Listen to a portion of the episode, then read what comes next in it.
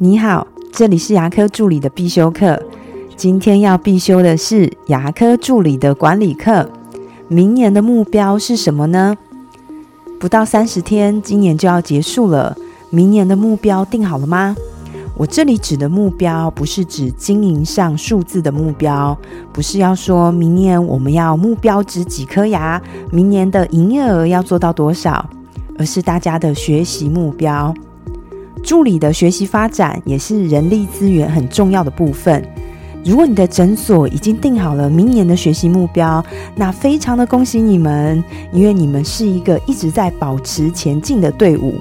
如果还没有，我可以给你一些建议。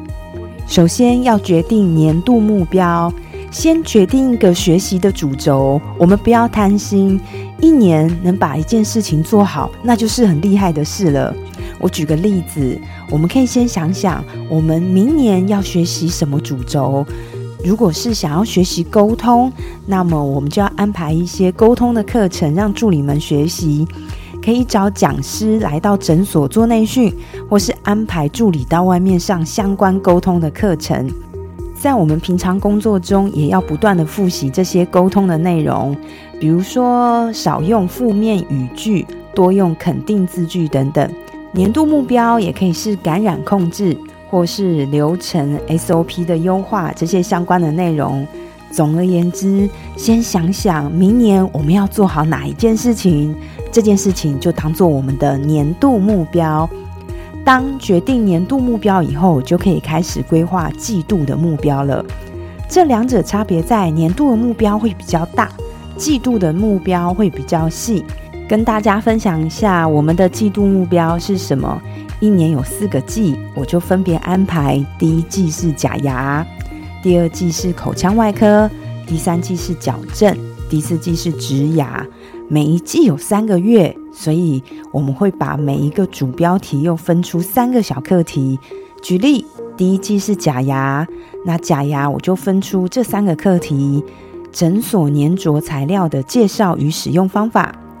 假牙材质的种类与差异，跟诊的时候取模跟戴牙的注意事项。那季度的学习目标，我建议先由资深的助理来上课。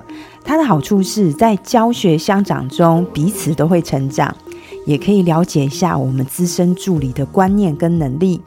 如果你的诊所是新开，还没有那么多资深助理，那就要请医师来帮忙做教学了。记得要把每一次教学的材料都留下来，这些都是诊所的知识财产。学如逆水行舟，不进则退，一定要一直保持着前进，要不然我们只是变老而已，并没有长大哦。我的分享就到这边。如果你觉得今天的内容对你有帮助的话，请帮我下载下来或分享出去，让更多人听得到。如果你对牙科管理、自费咨询跟助理的培训有任何问题，欢迎留言给我，或者是在龙语牙体技术所的粉丝专业可以找到我。下次再见了，拜拜。